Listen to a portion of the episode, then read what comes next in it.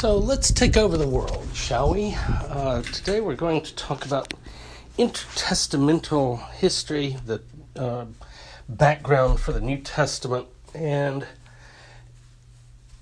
we're either going to have to go all the way back to the beginning of history itself or pick some spot along the way. So we're going to pick a spot along the way, and for us it's going to be 330 BC when Alexander the Great comes to Jerusalem. Might have been a little earlier, like 333.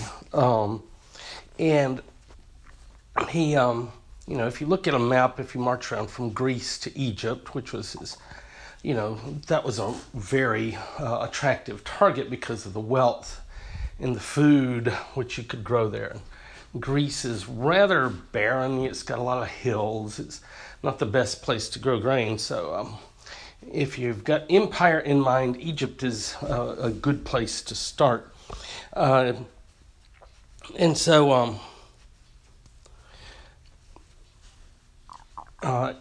Palestine just happens to be a major crossroad. If you want to go north to south on the land, you go through Palestine. If you want to go east to west or west to east, either by sea or over, by sea really, or through land, there's a major caravan, kind of like the ancient interstate that's just down the hill from Nazareth where Jesus grew up. So he grew up seeing all the people of the world passing by, not very far away. Anyway, Alexander took over. We don't know what kind of empire he would have set up had he had time, because he dies shortly thereafter, and then the Greeks divide up the empire by each general taking an area. So Seleucus takes Syria, and all of his descendants are named Antiochus, it seems like, or a lot of them. There's some Seleucus as well. It's called the Seleucid dynasty. And the Ptolemies take over Egypt, and there's a lot of other space, other stuff going on as well, but these are the main two we'll need to worry about. And the Greeks held on to the idea of the Greek pantheon, although even by that time, they were philosophically moving away from polytheism. There were Greek philosophers who had the idea that maybe there's just one God, a kind of philosophical monotheism. But in the popular mind, and therefore politically, they were still committed to polytheism. However, they were fairly accepting of the mores, the rituals, the customs of the people they conquered, for the most part. And they weren't inclined to a lot of genocide or mass deportations. There are different ways to kill a culture. One can kill all the people with that culture, just straight up genocide. But on the other hand, you can suppress the culture itself. And as time went along, there was one of the Antiochus, maybe that's it, came along, Antiochus IV, who renamed himself Antiochus Epiphanes. And Epiphany, if you know your Christmas story, means manifestation of the divine. It's from the Greek epiphano. So he is divine Antiochus, and he sets himself up as the kind of Johnny Appleseed of Greek culture. We are going to make me great by enforcing Greek polytheism everywhere, and not just in Syria, where where he has the kingdom, but in the subordinate areas as well. So we've got this province called, I don't know if they called it Palestine, but that's what it was. And Antiochus went through, he had a conflict with Egypt. And according to Maccabees, he won it. Probably according to Antiochus, he won it. But when I studied history, we were told that he didn't get very far. And he was kind of cranky when he came away from Egypt because he had not gotten very far. And so as he marched back home through Palestine, why not a little bit of ransacking and rampaging along the way? And he shut down the worship of Yahweh and reconsecrated the temple to Zeus. And to mark the occasion, they had something the Greeks loved, which was a barbecue pig right there in the temple, which comes down to us as the abomination of desolation. There's, in Judaism, no animal less amenable to the Jewish mind than the pig, and to have a pig sacrificed right there in the temple of Yahweh and sacrificed to Zeus, that was just a great impurity and a great outrage. So there was this guy, Mattathias, and we read about him and his sons in the book of Maccabees. Let's see, I think in chapter 1.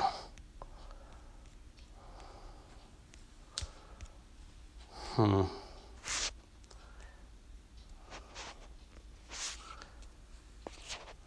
on.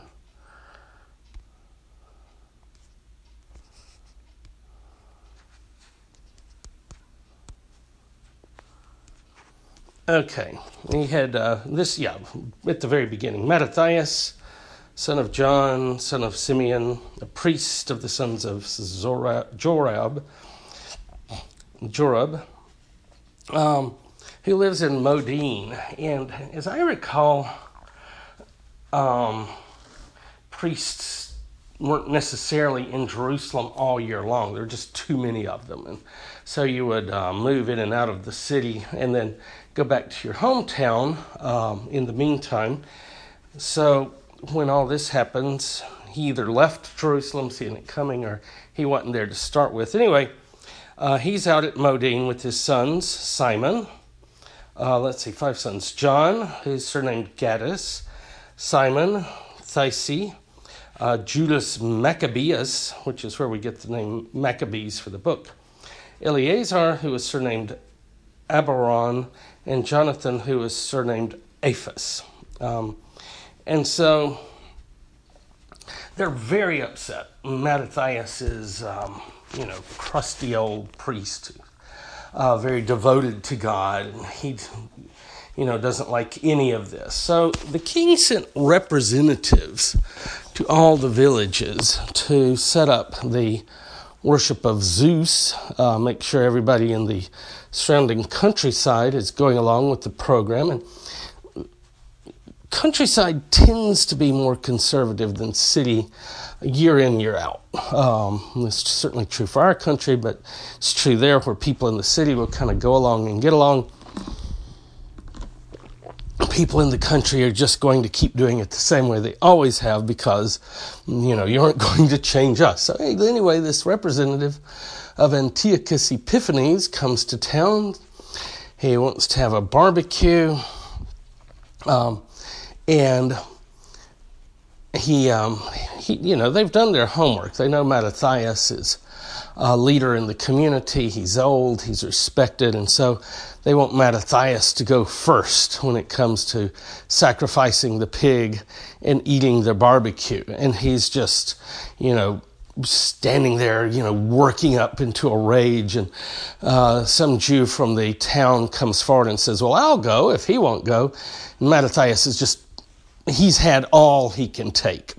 Now, they had not sent a major contingent. There are a lot of little villages. And so, one way that you have a sign of confidence as a government is just sending out one or two people to start a new policy with the implied threat that, okay, if you kill us, the army will be back. Well, Mattathias just had all he could take. And he killed the Jew who was going to sacrifice to Zeus.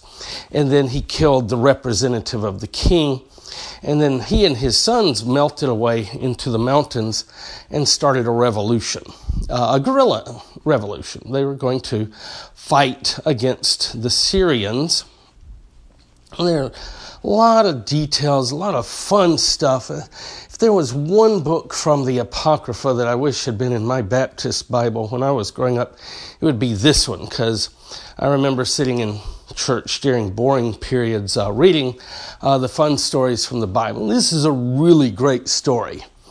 But over time, the old man dies. One of them, in the middle of a battle with the elephant, runs up under the elephant, stabs it from beneath. The elephant falls on the Maccabee and he dies, but so does the elephant. So it kind of stops the progress there. Anyway, over time, it was a very successful campaign, and the Jews were able to expel the Syrians. Finally established their own independence. Along the way, they rededicate the temple, and supposedly there was only enough holy oil to last a day, but instead it lasted 8, 9. How long is Hanukkah?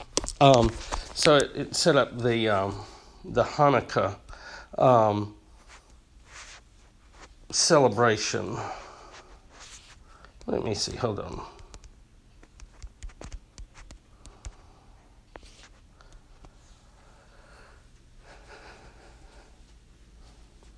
Eight, plus the one extra to use to like the other. So yeah, basically a week and a day. And they rededicated the temple, and they pushed back the Syrians. And, they all lived happily ever after until Rome came along.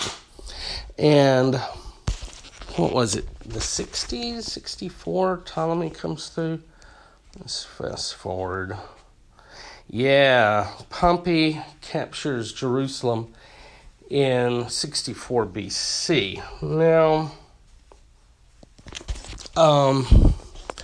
Pompey's not really all that concerned with Palestine. He's mostly trying to fight against Julius Caesar. And so as long as Palestine is willing to support Rome, and more importantly, to support Pompey, he's willing to go along with it. I think he sets them up as a client kingdom. But with the Roman, quote-unquote, advisor named Antipater, so lots of stuff with Egypt. Almost 20 years later, Pompey's slain. And I believe that a very young Herod, it was either Herod or Herod's father. I think it was Herod, though. He went and bowed down to Julius Caesar and said, I've been a loyal client king to Rome under Pompey. And now that you are the head of the Roman Empire, I will serve Rome under you. And Julius Caesar liked what he heard. Herod may have been a terrible person. He was a very wily ruler. He knew how to figure out which way the political winds were blowing. And so the Romans left him pretty much alone. Now, the problem with Herod from the point of view of the Jewish folks was that he was only half Jewish. I think the other half was Idumean, which is Edom, which is son of Esau rather than Jacob. And so not totally an outsider when Rome finally takes Palestine and takes it down. The last holdout is Masada, and that's right there in Edom. So they've become very Jewish along the way, and as fanatical as anybody else. But at the time of Herod, He was seen as a goyim, part of the nations. And so as a way of placating and, pleasing his constituency, and also in ennobling himself, he takes this kind of rundown second temple and rebuilds it.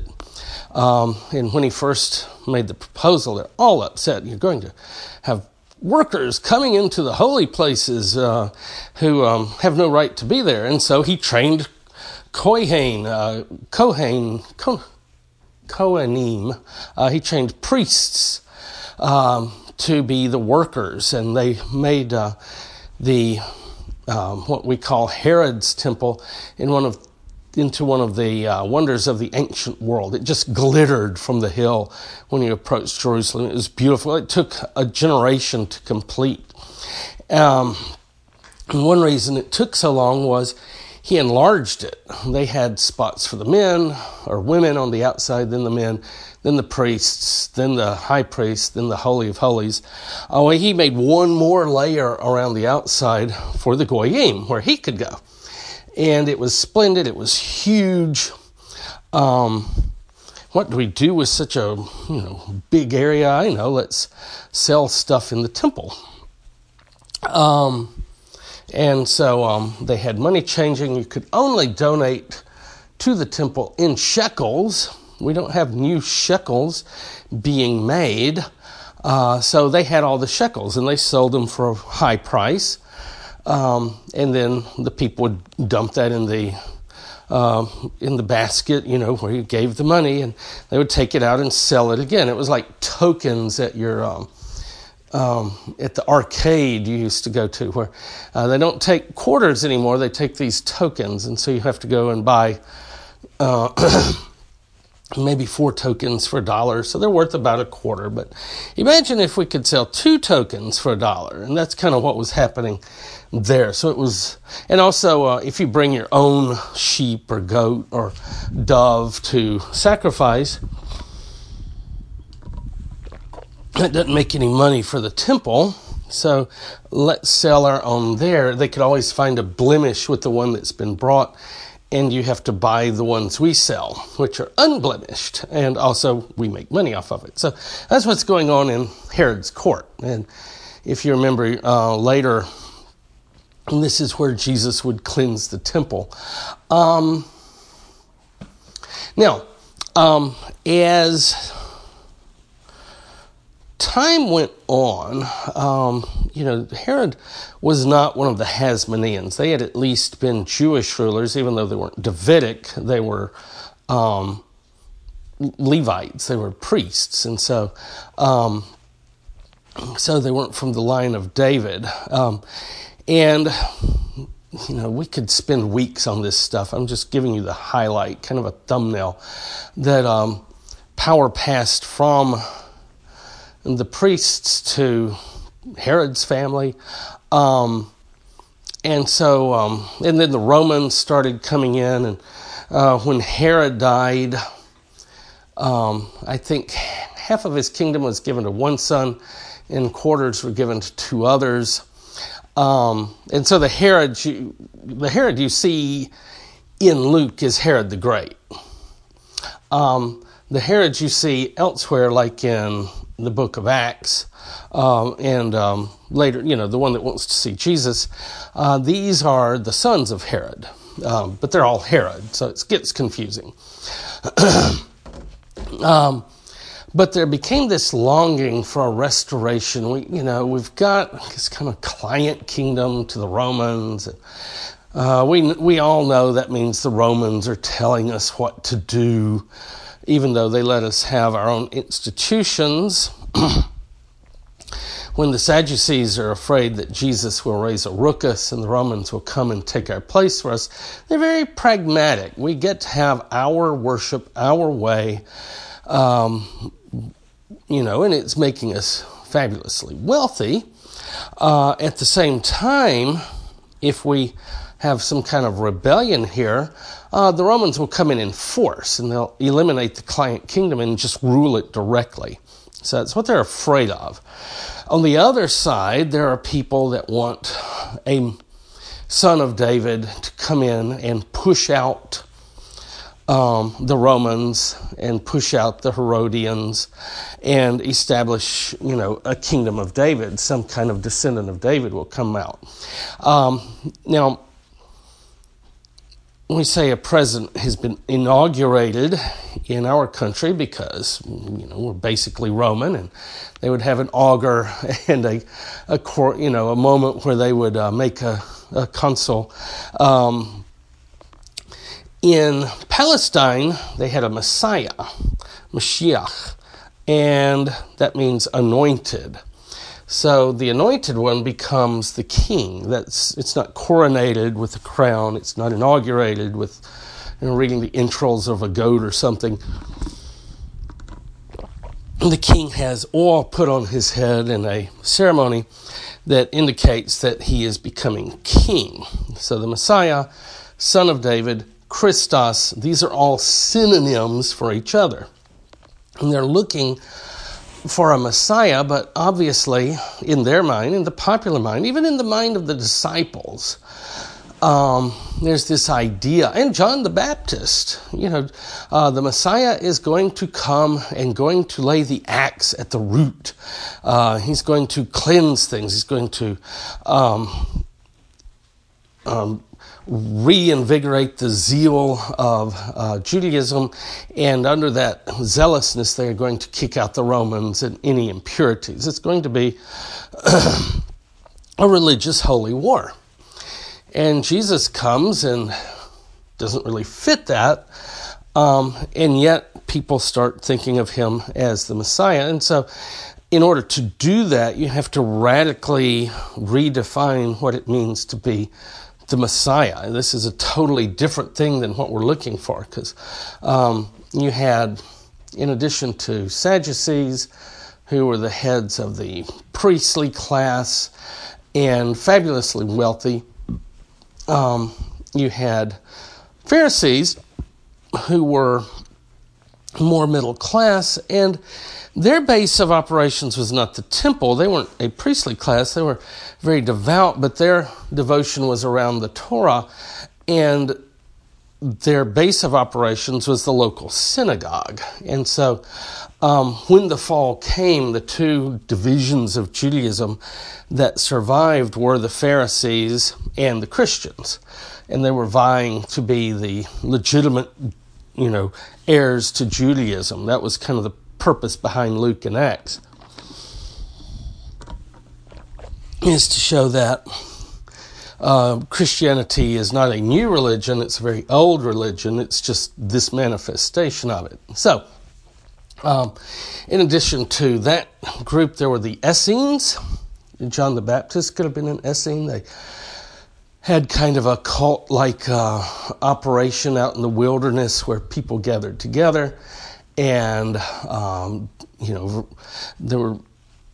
fixated on cleanliness, also on the study of the scriptures. And the Dead Sea Scrolls were a collection of kind of the library of the Essenes out in the wilderness. So they are important, though we don't see a whole lot of them, because, they're kind of like the Amish. They're out on their farm somewhere. And they don't interact much beyond John the Baptist with Jesus. He might not have been an Essene, but he was Essene adjacent. Those are the major branches. Oh, of course, the Zealots. And you can imagine what a zealot was. They were the ones who were full of God's zeal and wanted to drive out the Romans and the Idumeans and the impure Jews, and they were like the extremists in the French Revolution when the conflagration came. So those are the background. Greek, and really it's Greek culture. The Romans, as they went east, recognized the accomplishments of the Greeks and kind of wanted them for themselves. And so any Roman official that you're having to deal with could speak Greek. Now, you know, the common legionnaire, not so much, but, you know, you develop trade, sign language, stuff like that, a pidgin for those kind of interactions. But at the top level, the Jewish people have been dealing with people speaking Greek for 300 years. And Greek customs make inroads into Jewish Judaism. There's the Decapolis, 10 cities, Greek word, 10 Greek cities founded in their midst. And so they've got Greek speakers around them. It's not like they had the right to expel all the foreigners anymore. The xenophobia, you know, you have a foreign government saying, get along with these people, and you kind of have to learn to get along with them. In their syncretism, the Greeks, as we saw earlier, identify Jehovah with Zeus. Both of them are the Father God. Both of them are worshipped with bulls on occasion. Zeus became a bull. There were bulls that were made to represent Yahweh at times, which was seen by the purists as a breach, but the people that made them were thinking, well, you know, we need our own statue of Yahweh, and so here's the bull of heaven. So it's like a simplified, Yahweh's killed off all the other people in his pantheon, but he's still left, and he's kind of like Zeus. And so they saw a parallel there. Greek philosophy starts making inroads into Judaism. Remember, Jewish people can read, they can write, they're learning Greek, they're translating the Bible into Greek. And so there are people like Philo in Alexandria. Now, Alexandria, Egypt, is a place that I'm not sure if Alexander founded it. I think he did. He loved to found towns named Alexandria. And it becomes the center of the great library of the ancient world, but also essentially the ancient university. And so Philo's down there in this heart of, by that time, the Roman, I think by that time the Romans were around. By that time, the high spot of Roman learning, and he's applying this these Greek ideas to Judaism. For example, one thing the Stoic philosophers believe in is that the guiding principle of the universe is the Logos, Logos, and that we are to behave in a way that's consistent with the Logos, so logic. Only it's not our narrow meaning of logic. It's closer to what Spock would say on the old Star Trek. He wasn't talking about Aristotelian logic. It just doesn't make sense. But they expected life in the universe to be rational, and so we should behave in a rational way. Well, Philo took this doctrine of the Logos and applied it to Judaism, and later on, the author of the Gospel of John begins his Gospel, NRK Ein Ha Logos. In the beginning was the Word, and the Word was God, and the Word was with God. And they do this, they align themselves with this Greek philosophy because they're able to go back to Genesis 1 and how does God create? He creates through His Word. And God said, let there be light. Davar is the word for said, but with its vowels repointed a little differently, it's also the word for word. So God creates through His Word. And so God is the Word. God is the Logos, or Jesus is the Logos in the case of John. So you see these Greek ideas by the time of the New Testament have deeply interacted with Judaism, and Judaism alone could never come up with the concept of a son of God being God. You know, you have sons of God in the Old Testament, but they're more or less secondary beings like angels in a kind of hierarchy. The idea that God and a human woman would somehow get together and have a baby. This is very Greek. You see it all the time. And all the other polytheistic religions have the interbreeding of gods and humans, but that's not part of Judaism. So Christianity from its very beginning has a strong influence of both Judaism and Greek philosophy / religion mixed in with it. Was one reason it was so outrageous to Jews that, you know, son of David's one thing. Son of God? Huh, yeah, duh, I don't think so.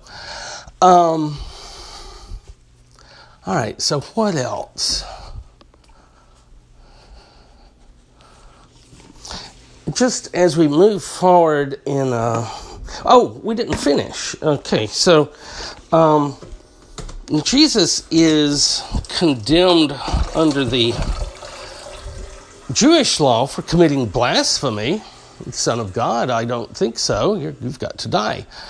But Romans don't care about that. And so the charge that Rome condemns him under is not that he claims to be the Son of God, but that he does claim to be the Son of David and is therefore a Messiah and is therefore dangerous to Rome. He's trying to instigate a revolution against Rome. And that is the formal charge that leads to his crucifixion.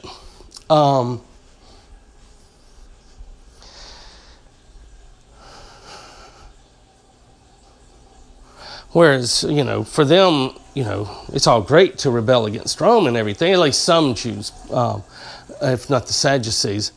But, but they don't want somebody saying he's the Son of God. And mainly they were worried. You know, they wanted their society to continue. The Romans... What have the Romans ever done for us? You know, you should watch that Monty Python video. They liked the aqueducts. They liked the legions making the roads safe and the seas safe. And with Rome, if you give in to the Roman rule, you can have a pretty comfortable life, especially if you're at the top of the pile.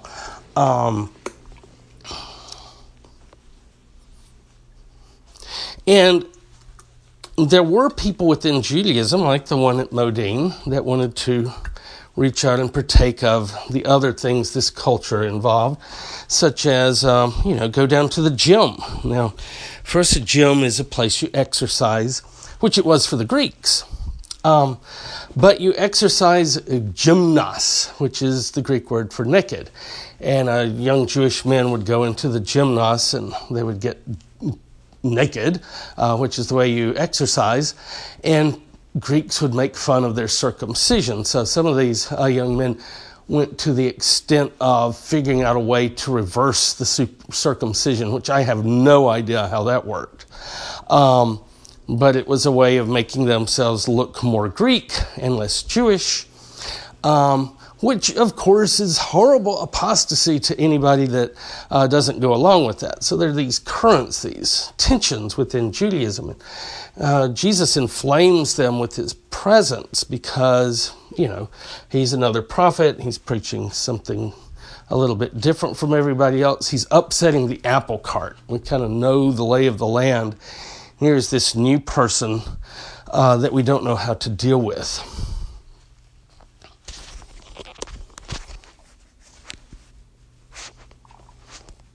Okay, so Jesus is killed under the charge that he is making himself a Messiah, a son of David, a Christos, who is going to free the Jews from Roman rule.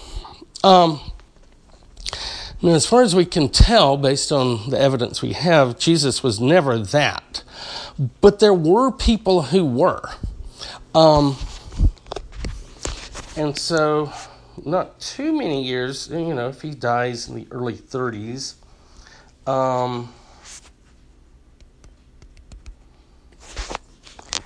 going on here?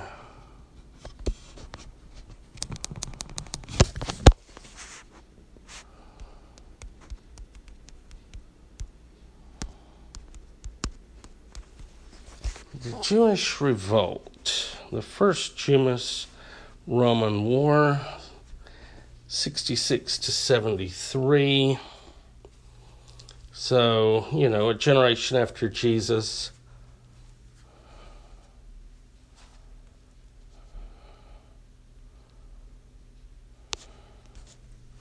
What happened to start that one? Okay, so, this won't be a surprise to anybody. They were upset about paying taxes to Rome. And so they started attacking Roman citizens. Gessius Florus, the Roman governor, plunders the temple, claiming the money was from the emperor. He then arrests a bunch of senior Jewish officials, and a widespread rebellion starts. So you've got these zealots who are always being zealots, kind of, you know, driving the conversation but not really doing much. Now, all of a sudden, there are thousands and thousands of new recruits who finally see what the zealots have been saying all along. Herod Agrippa II, along with the Roman officials, fled Jerusalem. Jerusalem became taken over by the zealots.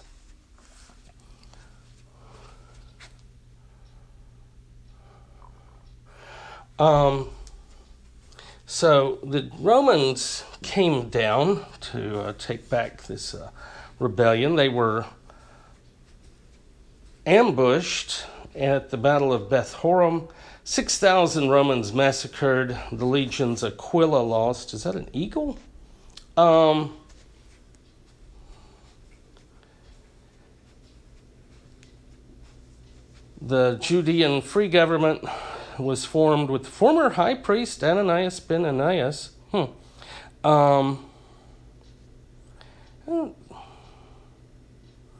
don't see any particular I didn't see any particular guy rising up to be the Messiah of this particular rebellion. It just kind of took place. Everybody rose up at once. You know, the Romans had gored everybody's ox. They invaded the temple, which pisses off the Sadducees, because if there's one thing a rich person will not tolerate, it's having their money taken. And this isn't specific to Judaism. We see this, you know, in our own country as well. Just the wealthy hold on to their wealth at all costs. And so the top 1% in any country is very focused on you can do whatever you like. We'll reverse circumcision, as painful as that is. We'll get naked in public, which, you know, a traditional Jew would never do. But, oh my God, he took... And it's impious as well. It's a strike against Judaism. So they're all together for the moment, and kicking Roman ass. Here's the thing, though. Problem with the Romans, they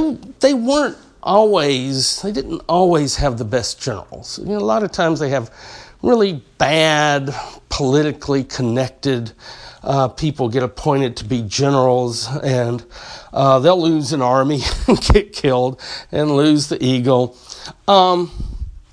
The problem with Rome, though, is Rome always sends another legion. They just don't know when they're defeated. They are not going to send somebody to ask Palestine, what do you want? How can we make peace? They're going to keep sending the legions until they wipe out this rebellion. Why? Because they've got a huge empire. If they let Jewish people get away with this, anybody can get away with it. Then, you know, you can't fight Rome with iron. You have to fight Rome with gold. You can always bribe their officials, but apparently the Jewish folks were out of patience with it. Vespasian and his son Titus went up against Jerusalem.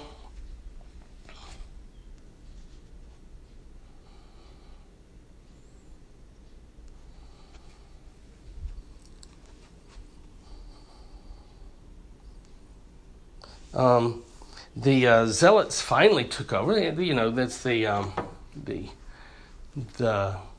rebellion continued. It became more extreme. We see this in the French Revolution. And so here, Simon Bar Giora. That's not the one I was looking for either.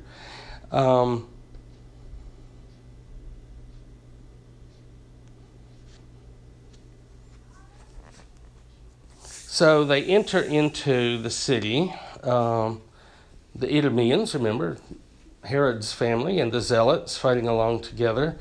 The high priest, Ananias ben Ananias, was killed, and his faction was, you know, they tried to kill as many of them as they could.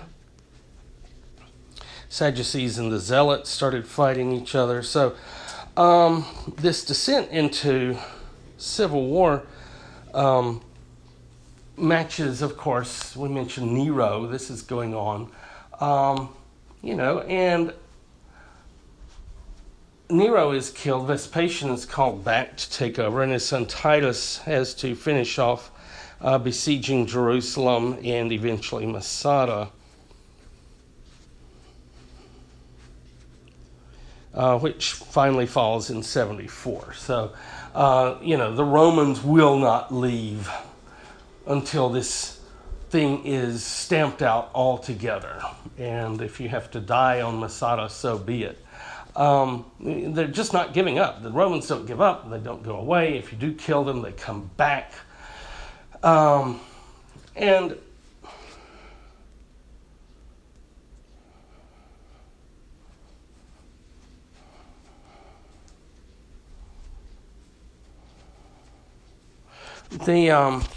the focus of Judaism then shifts to away from the temple and totally into the synagogue.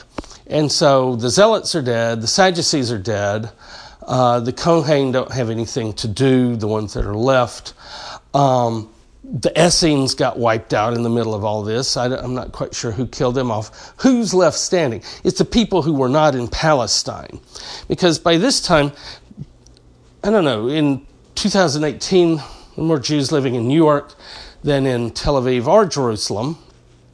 And that was probably the case by the time of the rebellion in Judea, that there were many, many Jews living around the Roman world. If you study our own history in Louisiana, in the South in general, in the United States, Judaism has always been a minority, but most towns would have at least a few Jewish families in them. You know, they would move about seeking commerce like Paul, and they would be kind of moving, what in the day they call drummers in the United States, kind of traveling salesmen. And travel is a lot of pain, so they would find a town without a store. Let me just stay here. I'll set up a store, and then I won't have to travel. And so Paul is from Tarshish. He's from a Gentile area. He's used to speaking Greek. He's used to getting along. And the Jews in all the rest of the Roman Empire didn't rebel. This is a local rebellion.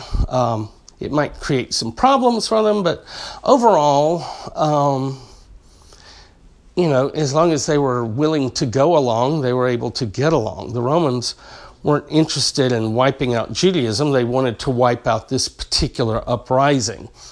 And so who's left standing at the end of this? As we said earlier, it's the Pharisees. And so you find when they do get around to writing the Gospels that the Pharisees are the worst enemies of Jesus because their descendants are the ones who are still around the worst enemies of the church. And the other sect of Judaism that survived the fall of Jerusalem and the ransacking of Palestine is the church. And so the descendants of Pharisees focused on the synagogue, focused on the rabbi as opposed to the Kohen, studying the scriptures rather than carrying out ritual sacrifices. And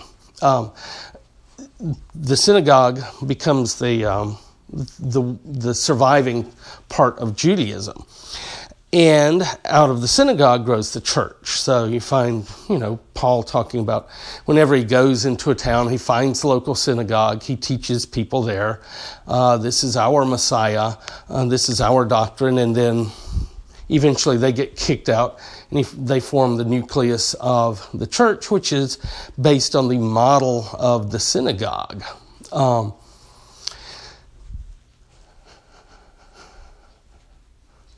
Okay, so this is a telescoped historical background of the New Testament. I took a whole class, a whole graduate seminar in Jewish history and Christian history and world history as the background of the New Testament. This is kind of my thumbnail attempt to get at some of the most important stuff for understanding what's going on in the New Testament. And so, there's a lot left out. I feel like I'm shortchanging you, but, we do know probably enough now to start to look at what's going on in the New Testament. It makes a little more sense, given the backdrop of world history at the time. But, a lot of the early church history is going along with the backdrop of the ransacking of Jerusalem. And because of the prediction of Christ, most of the Christians left Jerusalem at the early stage of the revolt. So they got away without, being caught up in the, either killed by Romans or killed by Sadducees or killed by Zealots. They weren't popular with any of them. Some of them, I think, were killed. But they tried to opt out of this war. Okay, well, that's it for now. If I think of anything else, I'll add it back in later.